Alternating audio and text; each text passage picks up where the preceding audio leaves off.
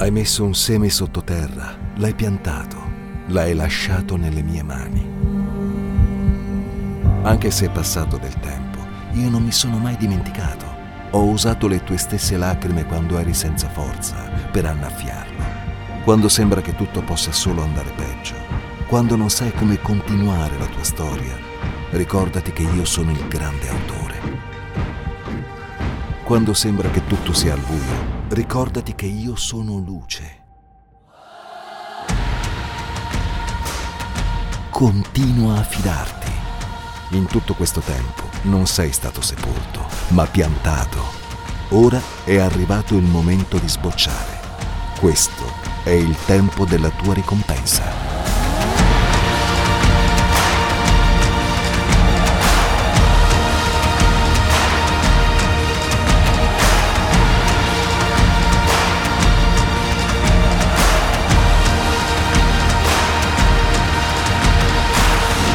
Harvest 2023, quando Dio usa le tue lacrime per far fiorire il deserto.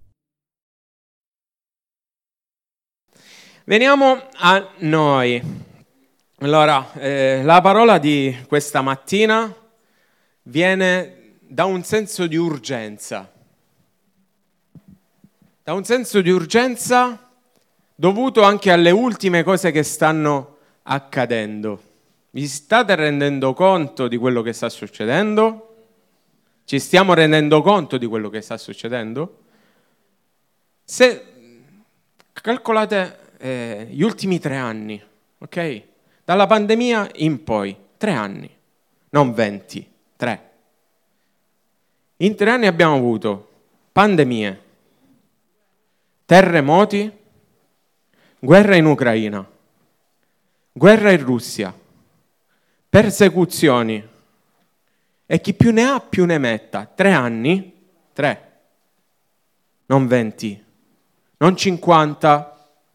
Allora possiamo pensare che eh, ai tempi della guerra mondiale, ai tempi della Costituzione, poi do, dopo 50 anni succedevano le cose. Dalla, dalla seconda guerra mondiale a, a, ad oggi sono passati 80 anni, ok? No, gli ultimi tre anni, una pandemia che ha messo in ginocchio e due guerre sotto casa. Okay? Tutte cose scritte nella parola di Dio. Solo che ci dobbiamo anche rendere conto che c'è un'accelerazione. E noi possiamo continuare a vivere le nostre vite così come se nulla fosse. Molto spesso noi non ci fermiamo a meditare, e la Chiesa serve anche a questo, anche a fermarci a riflettere su quello che sta succedendo. Tre anni. Niente, un soffio. Mio figlio ha otto anni, tre anni. Un sacco di cose. C'è un'accelerazione potente. E questa accelerazione potente ci deve far rendere conto ancora di più e ancora con più decisione che noi non possiamo continuare a vivere come se nulla fosse, non possiamo continuare a vivere per le cose di questo mondo, ma dobbiamo cercare di proiettare la nostra mente, anche se è complicato, anche se è difficile, alle cose del dopo, non alle cose di ora. Perché poi le cose succedono all'improvviso. Vi siete resi conto di come è scoppiata la guerra? L'ultima, questa qua in Israele. Com'è scoppiata? Erano tutti tranquilli. Uno Shabbat gli ebrei riposano nello Shabbat, non fanno nessun lavoro, non possono fare nessun lavoro. All'improvviso 5.000 missili. All'improvviso. Ognuno era nelle loro case. Le cose accadono all'improvviso. E la parola di Dio è molto chiara in questo. Lo dice. Quello che succederà, e non sappiamo quando succederà, ma sappiamo che sappiamo interpretare i segni dei cieli e come sappiamo interpretare il segno del cielo dovremmo essere capaci anche di interpretare il segno dei tempi che passano. Sappiamo che all'improvviso quello che dovrà succedere succederà, noi dobbiamo essere svegli. Perché altrimenti ci troviamo impreparati come le cinque vergini che non hanno portato con sé l'olio. Ve lo ricordate quella storia? Non predicherò su questo. Però è così che avverrà lui tornerà, chi sarà sveglio sarà con lui, chi non sarà sveglio perché troppo impegnato nelle sue cose, noi ve l'abbiamo detto. Noi, la Bibbia ce lo ha detto. In Matteo, capitolo 19, versetti dal 27 al 29, c'è scritto, allora Pietro, replicando, gli disse, ecco, noi abbiamo lasciato ogni cosa e ti abbiamo seguito. Che ne avremo dunque? E Gesù disse loro, io vi dico in verità che nella nuova creazione, quando? Nella nuova creazione, quando il figlio dell'uomo sarà seduto sul trono della sua gloria, anche voi che mi avete seguito sarete seduti su dodici troni a giudicare le dodici tribù di Israele. E chiunque avrà lasciato case, fratelli, sorelle, padre, madre o figlio, campi a causa del mio nome, ne riceverà cento volte tanto ed erediterà la vita eterna. Questa storia, questa discussione, questo dialogo tra Gesù e i suoi discepoli avviene dopo che Gesù incontrò, quanti si ricordano, il giovane ricco, una bravissima persona. Lo ricordate? Maestro buono, cosa devo fare per ereditare la vita eterna? Perché chiami buono? Perché mi interroghi intorno a ciò che è buono? Eh, non rubare, non uccidere, non... ma io tutte queste cose le faccio. Allora che cosa devo fare in più? Va, vendi tutto quello che hai, dona ai, dona ai poveri e seguimi. Questa fu la risposta di Gesù. Non era tanto un problema di ricchezza, quanto un problema di seguirlo. Okay? Non si può fare entrambe le cose bene. Ora non tutti ovviamente siamo chiamati a lasciare tutto quello che abbiamo, però tutti siamo chiamati a seguirlo. E nel seguirlo noi dobbiamo essere al 100% seguaci di Gesù, 100% lo dobbiamo seguire. Tutte le volte che noi ci preoccupiamo delle cose terrene, in qualche modo stiamo togliendo eh, spazio e tempo alle cose eterne. Guardate che cosa andò, chiedendo, andò chiedendo Pietro. Pietro gli chiese, ecco, noi abbiamo lasciato ogni cosa e ti abbiamo seguito. Che cosa ne avremo dunque? La domanda che Pietro pose a Gesù, se, se vogliamo, è, è in qualche modo opportunistica. Ed è una domanda che tutti noi, sono sicuro, abbiamo fatto a Gesù anche se non sotto forma di domanda, sotto forma di patto. Ok, Signore, io ti seguo, io faccio questo, però tu mi fai quest'altro. Io ho fatto questo, Signore, tu che cosa fai per me?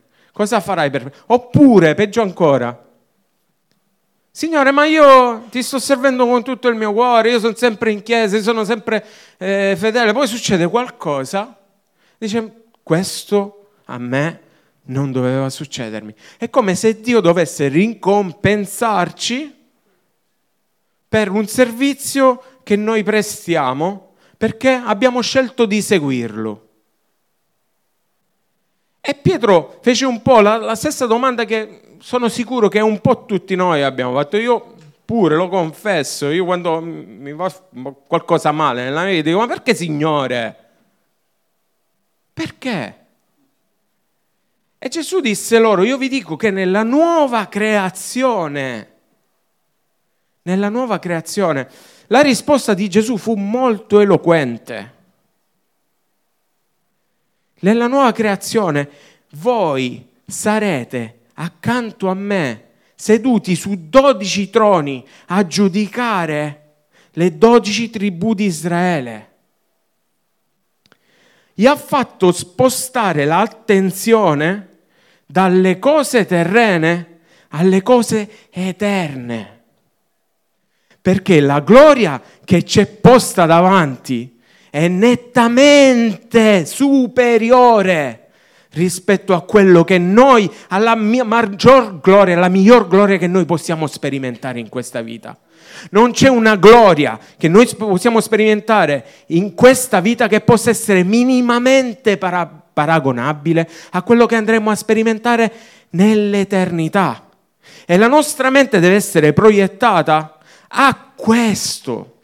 perché Dio avrebbe potuto dire, io ti darò tutto il regno, tutti i regni, tutto quello di cui hai bisogno, tutte le cose, ma non sarà mai paragonabile a quello che vivrai nell'eternità, mai, perché questa vita dura un tot.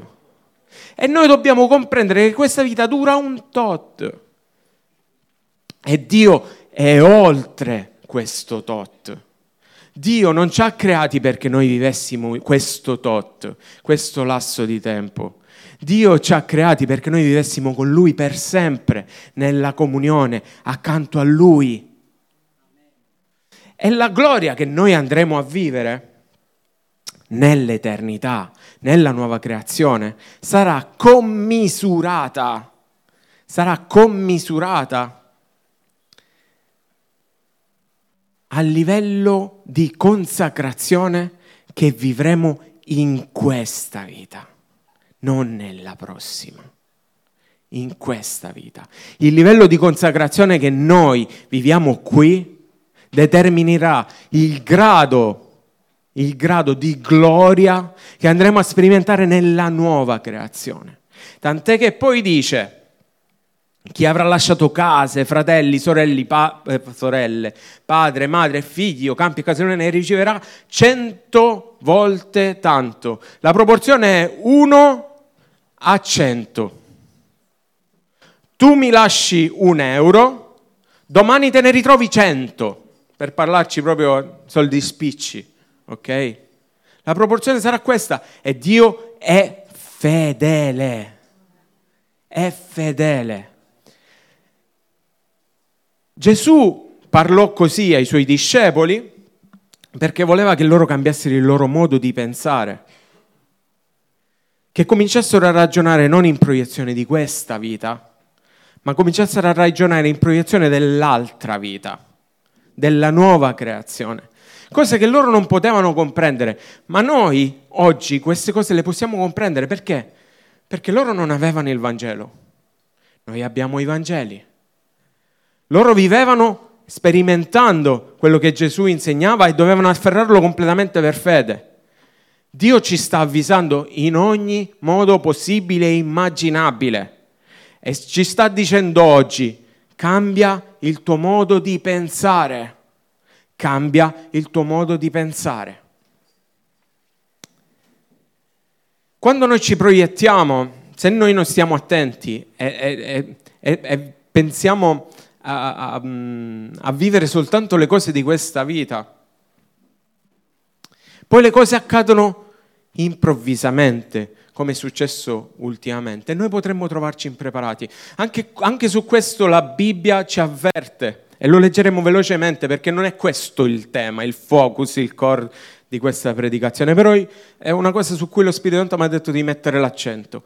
Eh, Luca 17, come avvenne ai giorni di Noè, Così pure avverrà ai giorni del figlio dell'uomo. Si mangiava, si beveva, si prendeva moglie, si andava a marito, fino al giorno in cui Noè entrò nell'arca e venne il diluvio che li fece perire tutti. Similmente come avvenne ai giorni di Lot, si mangiava, si beveva, si comprava, si vendeva, si piantava, si costruiva, tutte cose in cui si era affaccendati. Ma nel giorno in cui Lot uscì da Sodoma piovve cielo, fuoco e zolfo che li fece perire tutti. Così avverrà. Così avverrà. Magari noi ci stiamo mangiando un pezzo di pane e Gesù torna.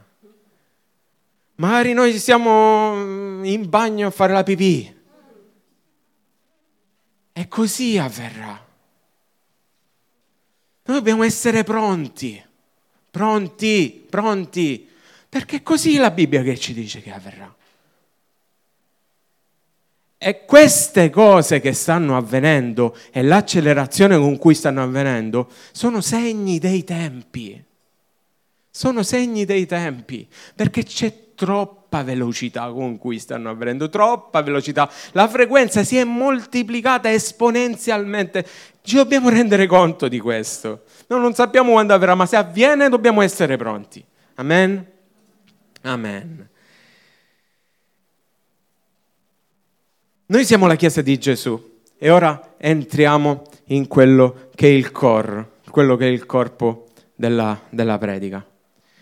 Io avrei voluto intitolare questa predica Passa pa casa, ma avrei scatenato l'erezione di mia moglie che non vuole che, che parlo in dialetto e quindi l'ho voluto addolcire il titolo e l'ho chiamata Casa Dolce Casa. Ah, che bello! casa Dolce Casa. Perché? Perché noi dobbiamo comprendere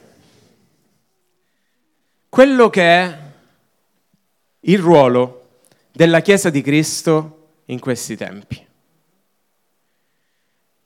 Pensare alle cose, a vivere questa vita oggi in proiezione all'eternità, significa adempiere il mandato che è stato preparato per noi, Chiesa, perché ciascuno di noi è parte di questo corpo enorme che si chiama Chiesa. Quindi adempiere il mandato che ognuno di noi per lavorare in funzione del regno. Ok? E Dio ha dato un mandato che può essere interpretato dal punto di vista generale per tutta la Chiesa. Okay? Ogni chiesa ha la sua visione, ogni chiesa ha le sue tradizioni, ogni chiesa ha sua, eh, il suo modo di fare, la chiesa ha il suo modo di lodare, di, di pregare, qualsiasi cosa, vanno tutti bene.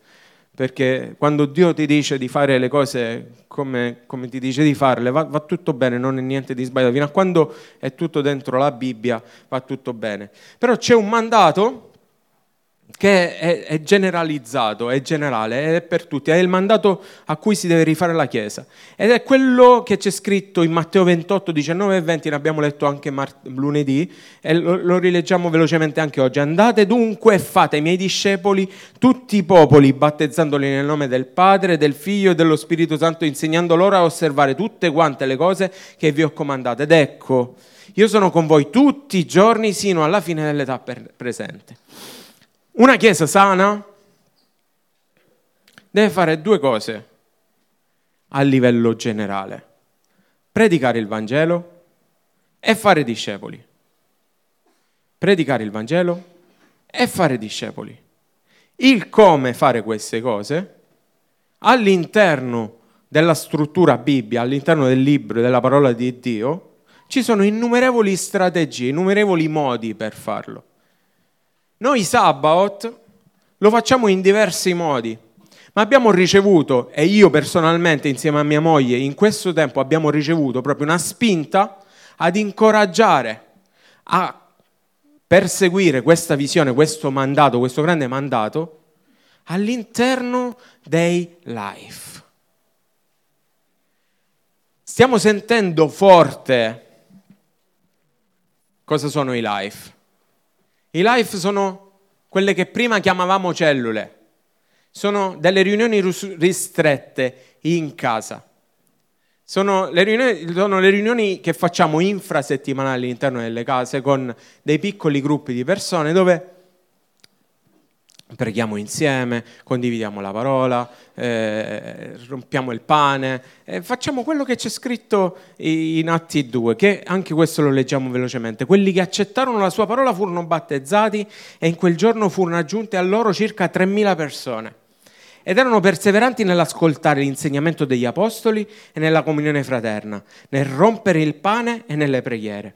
Ognuno era preso da timore e molti prodigi e segni erano fatti dagli apostoli. Tutti quelli che credevano, tutti quelli che credevano, Chiesa, stavano insieme e avevano ogni cosa in comune. Vendevano le proprietà e i beni e li distribuivano a tutti secondo il bisogno di ciascuno. E ogni giorno andavano assidui e concordi al Tempio, Chiesa locale. Rompevano il pane nelle case e prendevano il loro cibo insieme mangiavano. Con gioia e semplicità di cuore. Quindi mangiavano e erano gioiosi nel farlo. Lodando Dio e godendo il favore di tutto il popolo, il Signore aggiungeva al loro numero ogni giorno quelli che venivano salvati. E il Signore, nel rispetto di questo, di quello che faceva, aggiungeva, aggiungeva. E la Chiesa si moltiplicava. Perché noi siamo chiamati a, fare, a, a andare in giro per il mondo e fare discepoli?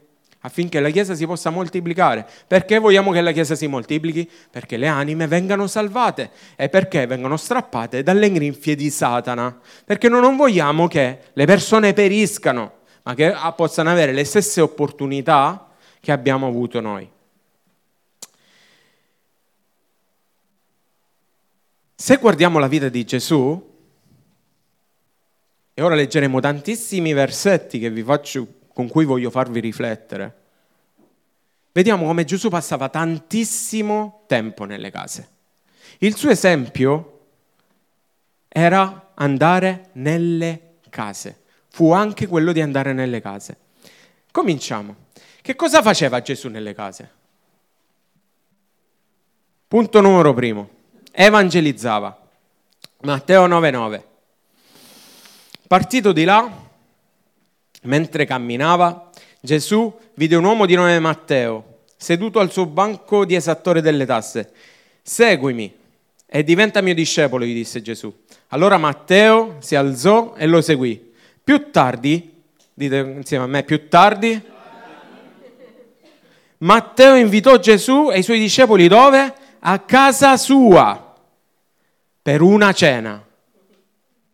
Insieme a molti esattori delle tasse.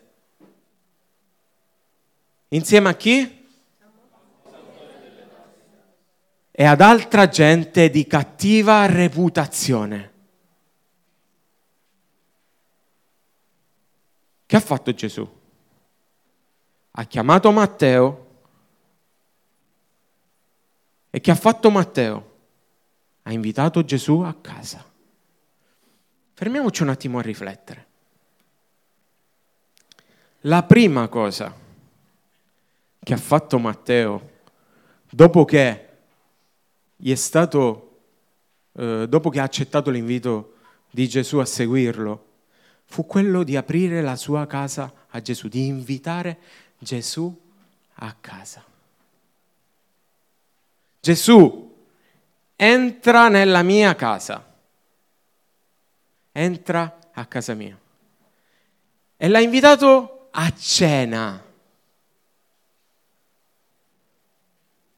Seconda considerazione. È importantissimo il cibo, parleremo un sacco di cibo oggi. Gesù andò tranquillamente, entrò, entrò, entrò tranquillamente dentro la casa di Matteo. Non si formalizzò, non si scandalizzò perché era una casa formata da gente che era odiata dal popolo. Gli esattori delle tasse erano odiati dal popolo. A quel tempo erano proprio malvisti, erano odiati soprattutto dagli ebrei stessi perché ponevano dei, dei, dei, dei oltre alle tasse che, che, gravavano, che, che i romani imponevano al popolo, a Israele, loro ci mettevano eh, che vi posso dire, come se fossero gli interessi, la percentuale, la mazzetta. Quindi gravavano il popolo di pesi che il popolo non riusciva a portare, quindi li odiavano perché venivano considerati veri e propri traditori. Gesù entrò in casa di traditori di Israele e non si scandalizzò. Quindi tranquillamente non ci formalizziamo su chi invitiamo, su chi, invi- su, su chi, non invitiamo, o se dobbiamo invitare gente della nostra stessa, ehm, eh, come si dice? Estrazione sociale o, o quello che sia. Gesù era, non pensava a queste cose terrene, Gesù voleva strappare le anime all'inferno. Amen. Terza considerazione. Matteo, dopo che invitò Gesù a casa, chiamò tutti i suoi amici, i suoi colleghi, tutta la gente come lui. Perché? Perché aveva fatto questa esperienza che aveva stravolto la sua vita e voleva che anche gli altri suoi amici, esattori delle tasse, gente che aveva bisogno di ravvedimento, sperimentasse la stessa cosa che aveva sperimentato Matteo ho sperimentato talmente forte, in maniera talmente forte l'amore di Gesù, che voglio che anche tu, collega, che fai schifo quanto faccio schifo io, scusa se, se, se parlo così, brutto quanto sono brutto io, e, ehm, vieni a conoscere ma il Maestro, vieni a conoscere l'amore perfetto, vieni a conoscere l'amore meraviglioso di Gesù, colui che salva, colui che libera, colui che ti riempie. Vieni a casa mia a conoscerlo. Ci siamo o non ci siamo un pochettino stancati e fermati nell'invitare le persone a casa? Dite la verità, senza giudizio. I nostri amici, gli esattori delle tasse come noi, la gente di cattiva reputazione, gente che pensiamo perché ci facciamo mille problemi che non accetterà mai Gesù perché sono troppo lontani. Ma gli esattori delle tasse pensate, pensavate, pensate che fossero vicini alla legge di Dio? Proprio per niente. Noi molto spesso ci fermiamo dall'invitare le persone a casa perché pensiamo tanto non verrà mai. O lo facciamo alcune volte per vergogna. Ci possono essere tanti motivi per cui lo facciamo. Un altro motivo, ed è un'altra considerazione che, che, che, che facciamo su questi versetti, che probabilmente non invitiamo perché ci siamo accomodati. È bello il life, è meraviglioso. La nostra riunione siamo tutti tra di noi, ci conosciamo, c'è una bellissima aria, si respira un'atmosfera meravigliosa, stiamo bene, siamo felici, siamo gioiosi, siamo comodi. Questa posizione di comfort ci fa rimanere stagnanti, non ci fa crescere. Questa posizione di comfort ci fa diventare religiosi. I farisei erano criticati da Gesù perché si erano fatti la loro setta loro erano tutti in candide vesti, nelle loro ricchezze, mangiavano tra di loro, condividevano la, la, tra di loro, se vedevano qualcuno che era impuro lo tenevano a, a 150 metri di distanza e quello non poteva entrare, quello non poteva fare, quello non poteva fare. Questa è la religiosità. È la religiosità che viene dalla comodità, dal comfort.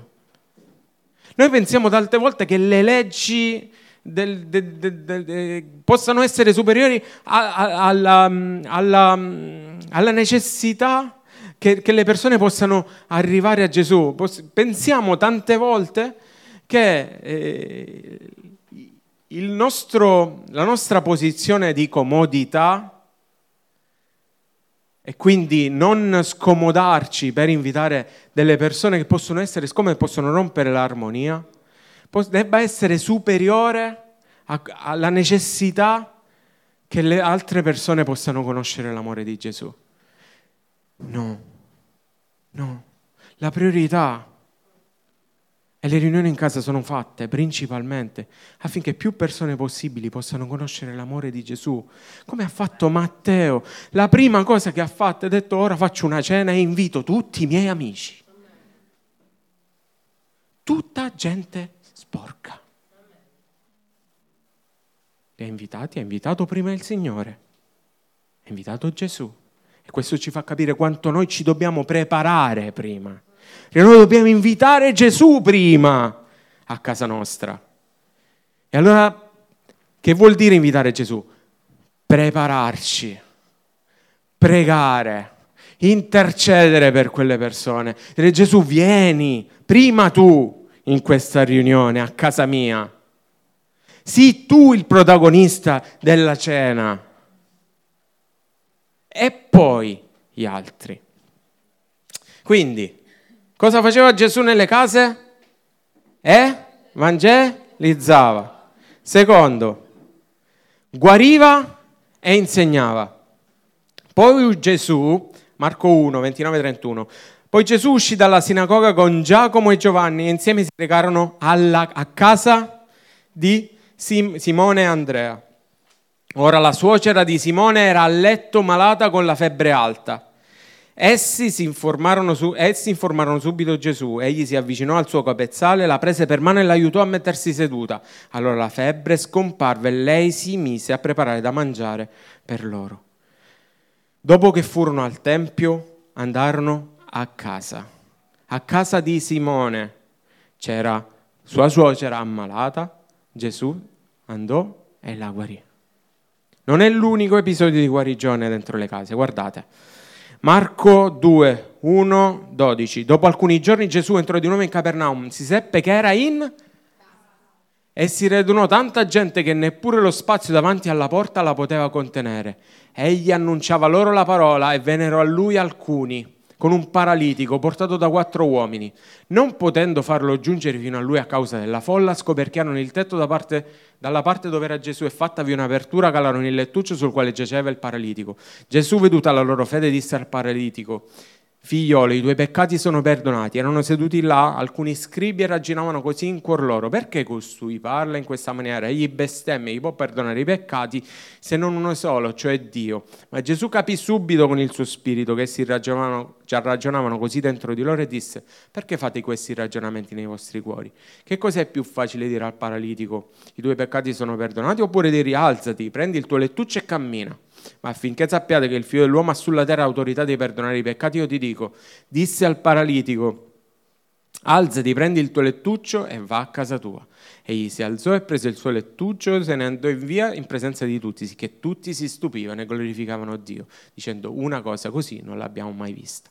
Quindi andò in casa per insegnare e mentre andò in casa per insegnare, per predicare, arrivò gente che portò un paralitico e lui lo guarì. Quindi all'interno delle nostre case noi possiamo pregare per le guarigioni. Noi dobbiamo settarci mentalmente sul fatto che le nostre case sono depositi di sovrannaturale. Sapete perché sono depositi di sovrannaturale? Perché Gesù è lì. E dove c'è Gesù, dove c'è lo Spirito Santo, c'è il sovrannaturale è oltre il naturale. Non facciamoci troppi problemi all'interno delle nostre case a predicare, e già lo facciamo, ma anche a pregare per le guarigioni. Non facciamoci problemi perché Gesù era quello, questo, quello, questo era quello che faceva Gesù. Evangelizzava, insegnava e guariva. Tre, mangiava. Marco 3:20. Poi entrò in una casa e la folla si radunò di nuovo, così che egli e i suoi non potevano neppure mangiare. Era andato a casa per mangiare. Ma siccome quando si muoveva Gesù la folla arrivava, e questo lo voglio dichiarare nelle nostre case, che ci sarà un movimento talmente sovrannaturale dello Spirito Santo che la folla sentirà parlare di questo movimento e accorrerà, non potevano neppure mangiare. Quindi, terzo punto, mangiava.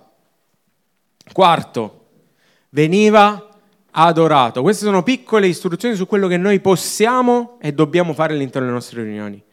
Veniva adorato. Matteo 26, 6 e 7. Mentre Gesù era a Betania, in casa di Simone il lebroso, venne a lui una donna che aveva un vaso di alabastro pieno d'olio profumato di gran valore e lo versò sul capo di lui che stava a tavola.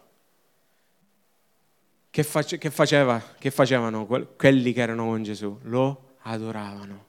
Dove? All'interno delle case. Prendiamoci del tempo anche di adorazione. Mente, facciamo le nostre riunioni in casa, facciamo i nostri live, pensiamo e crediamo e approcciamoci con la fede che Gesù è lì. Gesù è nelle nostre riunioni. Gesù è nelle case perché c'è scritto che dove due o tre sono riuniti nel suo nome, lì è in mezzo a loro. Gesù era sempre dentro le case. La casa è il cuore. La casa è il cuore della Chiesa.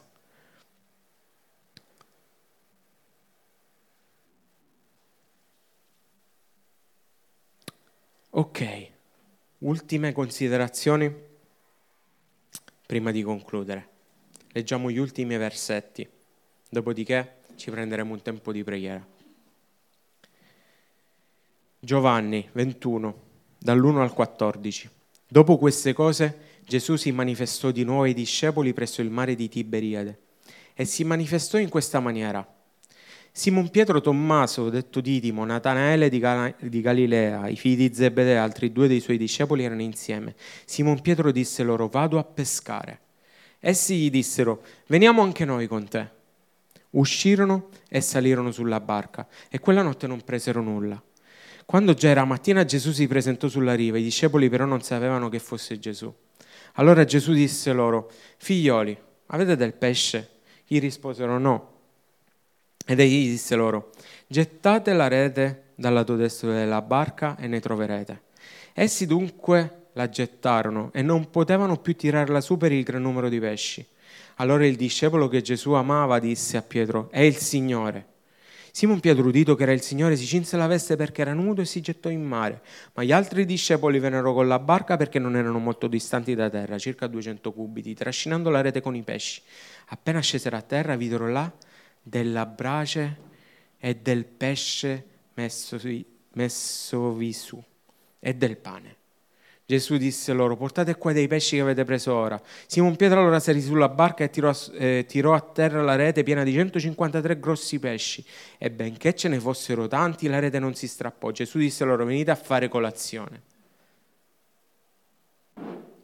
E nessuno dei discepoli osava chiedergli, chi sei, sapendo che era il Signore. Gesù venne, prese il pane e lo diede loro, così anche il pesce. Questa era già la terza volta che Gesù si manifestava ai discepoli dopo essere risuscitato dai, mori, dai morti. Mi dispiace per i, per i puristi dell'alimentazione, mi dispiace per Isaia che ci tiene tal, tantissimo alla propria linea, ma Gesù amava mangiare. Ma amava mangiare non in quanto cibo. Certo che è vero. Eh? Certo, mangiare è bello. mangiare pesce, no? Pesce fresco. Eh...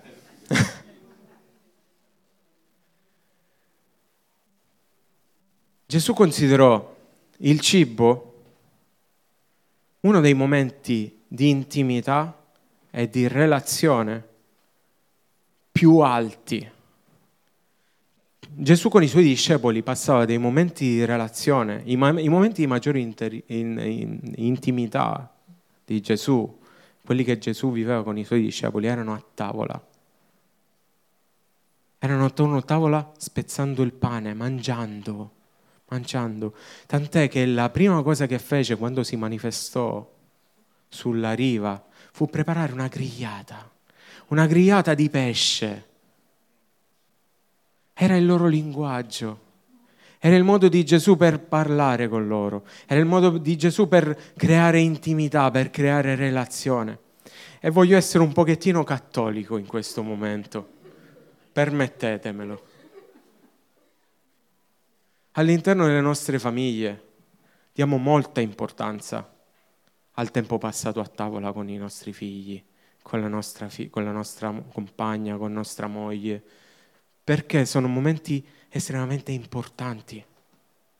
Gesù era sacro in questo. Cioè, consideravo questi momenti dove condividevano il cibo un momento sacro. Era lì che si creava la relazione, era lì che si creava l'intimità. Le nostre migliori amicizie, mie e di mia moglie, sono nate a tavola. Perché a tavola sei lì, di fronte alla persona, puoi parlare, puoi condividere la gioia, non hai per forza da farti angosciare. Altro consiglio, non, facciamoci, non portiamo dentro le nostre tavole i nostri problemi, piuttosto condividiamo la nostra vita. Lasciamo stare i dispositivi, così consigli proprio spiccioli pratici, sciocchezze che però sono importanti. Per, perché Gesù ci insegna che sono momenti sacri questi.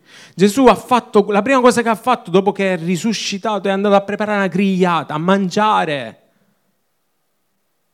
Si è manifestato mentre loro erano a tavola.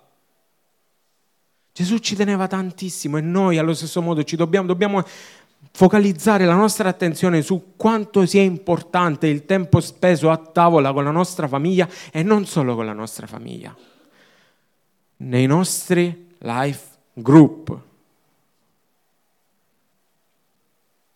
Organizziamo tante, tante, tante, tante, tante cene. Mangiamo, mangiamo. Non vi dico che dobbiamo diventare obesi perché no, però mangiamo mangiamo, mangiamo, stiamo insieme. Non, non, deve essere il cibo il protagonista, il protagonista sarà sempre Gesù, però mangiamo, perché e lasciamo perdere, vi prego, i dispositivi in famiglia e quando ci vediamo. Facciamo delle regole, mettiamo un cestino e posiamo tutti i cellulari all'interno di questo cestino. Consigli pratici, ma facciamolo prendiamo con serietà quello che, che, che Dio, che, che Gesù ci sta facendo capire e creiamo relazioni, relazioni vere, autentiche, relazioni d'amore, d'amore, perché lì eh, ci, Gesù ci sta insegnando che è a tavola che si crea la comunione. Amen. Amen.